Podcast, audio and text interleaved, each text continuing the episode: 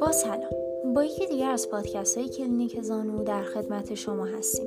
امروز می‌خوایم راجع به پای پرانتزی صحبت کنیم.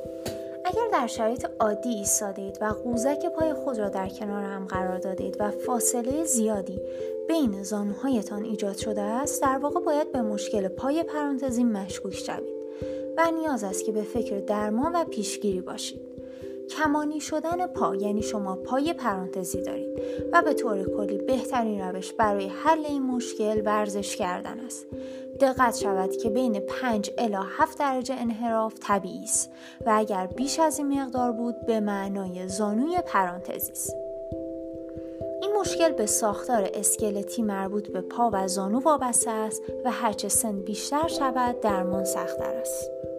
جراحی یکی از راه های درمان پای پرانتزی است اما بهتر است قبل از این روش ورزش هایی که پیشنهاد می شود را دنبال کنید.